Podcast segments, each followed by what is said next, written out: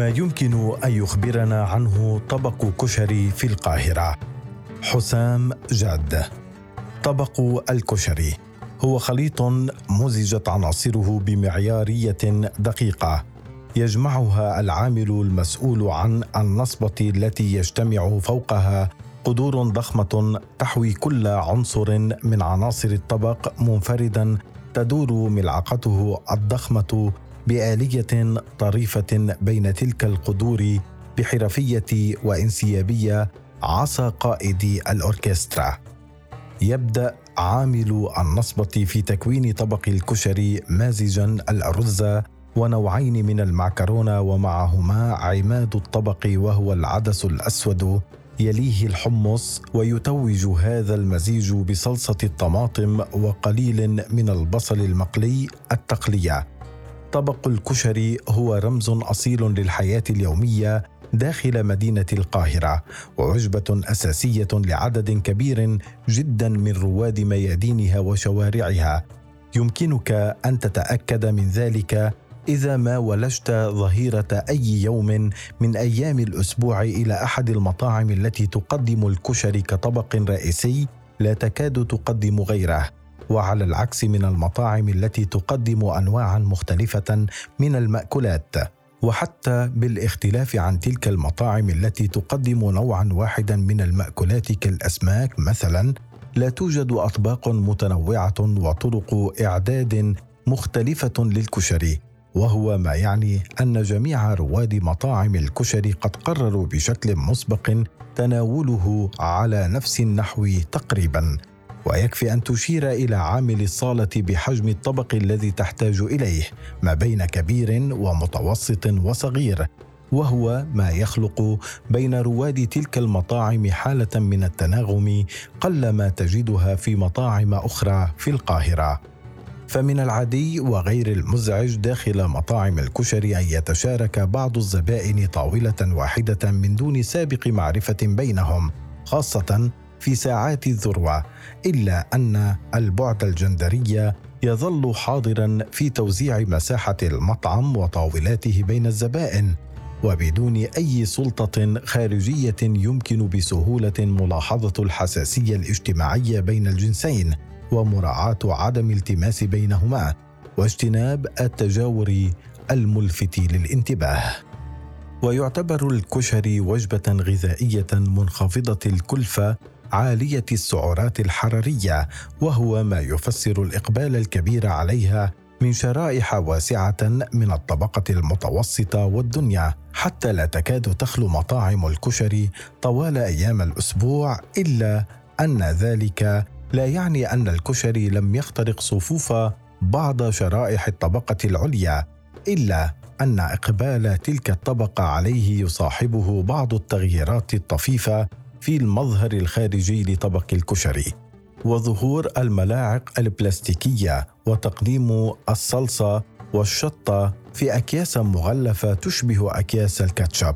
وكثيرا ما يحتاج الأمر لبعض الممارسات الاستعراضية بشأن تناول الكشري باعتباره طقسا اجتماعيا أكثر منه وجبة رئيسية. فمن خلال عملية بحث بسيطة خلال جوجل باسم كشري أبو طارق يمكنك الاطلاع على مجموعة كبيرة من صور الاحتفاء بطقس تناول الكشري من عدد من نجوم المجتمع أو الفنانين وكذلك أبناء شرائح الطبقة العليا. وربما يلفت انتباهك احتفاء أحد البرامج التلفزيونية برواد مطعم كشري مشهور. في كتابه التمييز النقد الاجتماعي لحكم الذوق. يفسر المفكر الفرنسي بورديو المذاق حب الشخص لنكهات معينة وطبيعة السلوك الاستهلاكي باعتبارهما تعبيرا عن الهوية الطبقية ووسيلة لإعادة إنتاج التميزات الطبقية في المجتمع. ذلك أن المذاق هو أحد تمثلات الهيمنة الثقافية التي تنتجها الطبقة المهيمنة. وتعيد إنتاجها بهدف السيطرة على أذواق الطبقات الاجتماعية الأخرى مما يجبر أفراد الطبقات المهيمنه عليها اقتصاديا وثقافيا خوض محاولات للتوافق مع السائد. نحن ما نأكل. لا أتذكر متى على وجه التحديد بدأت علاقتي بمطاعم كشري القاهرة لكنني أعرف جيدا كيف اعتادت أقدامي خطواتها نحو مطاعمه وكيف تسللت رائحته سريعا لرأسي كلما عرف الجوع طريقه إلى معدتي. يأتي طبق الكشري مقدما يد العون ليتيح وجبه سريعة تبعدك عن حيرة الاختيار وتبعد عنك ملل الانتظار. يتصدى لجوعك ويضمن لك انتصارا عليه يدوم طويلا غنيا بما يكفي ليدينك من الوجبات المنزلية ويجنبك شر الالتزام بالفول والطعمية لآخر الشهر. ارتبط اسم شارع شامبليون بمنطقة وسط البلد باسم كشري أبو طارق الشهير. بمبناه المنتصب على إحدى نواصيه ذلك المبنى المزخرف بالإضاءات الملونة متعددة الطوابق الذين يحمل كل منهم طابعا خاصا وكأنه مطعم كشري مستقل لحاله. وارتبطت أنا بشارع شامبليون بعد قدومي للقاهرة ولما يقرب من العامين. وإن كنت لم أزر مطعم أبو طارق إلا مرات قليلة داهمني خلالها التوتر فلم يستطع أبو طارق بكل ما بذله من مال ليظهر تميزه وكل ما يبذله عماله من جهد وصخب أن يرضي ذائقتي النفسية أو أن يشبع مزاجي الغذائي.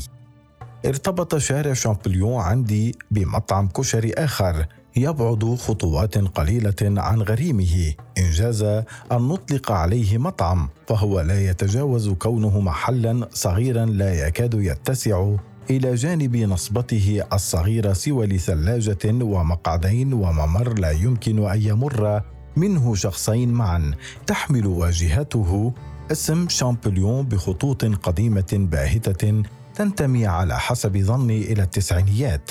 لا أعلم ماذا سيكون شعور عالم اللغويات الفرنسي جون فرانسوا شامبليون الذي عاش في مطلع القرن التاسع عشر لو أنه علم أن رجلا بسيطا في الأربعينيات من عمره يشبه كثيرا سيد كشري في مسلسل لن أعيش في جلباب أبي يقف أمام نصبته مرتدل مريلة بيضاء تحمي قميصه الكاروهات وبنطلونه الثمانينياتي قد اقتنص اسمه ليكون برانده لطبق كشري مخصوص.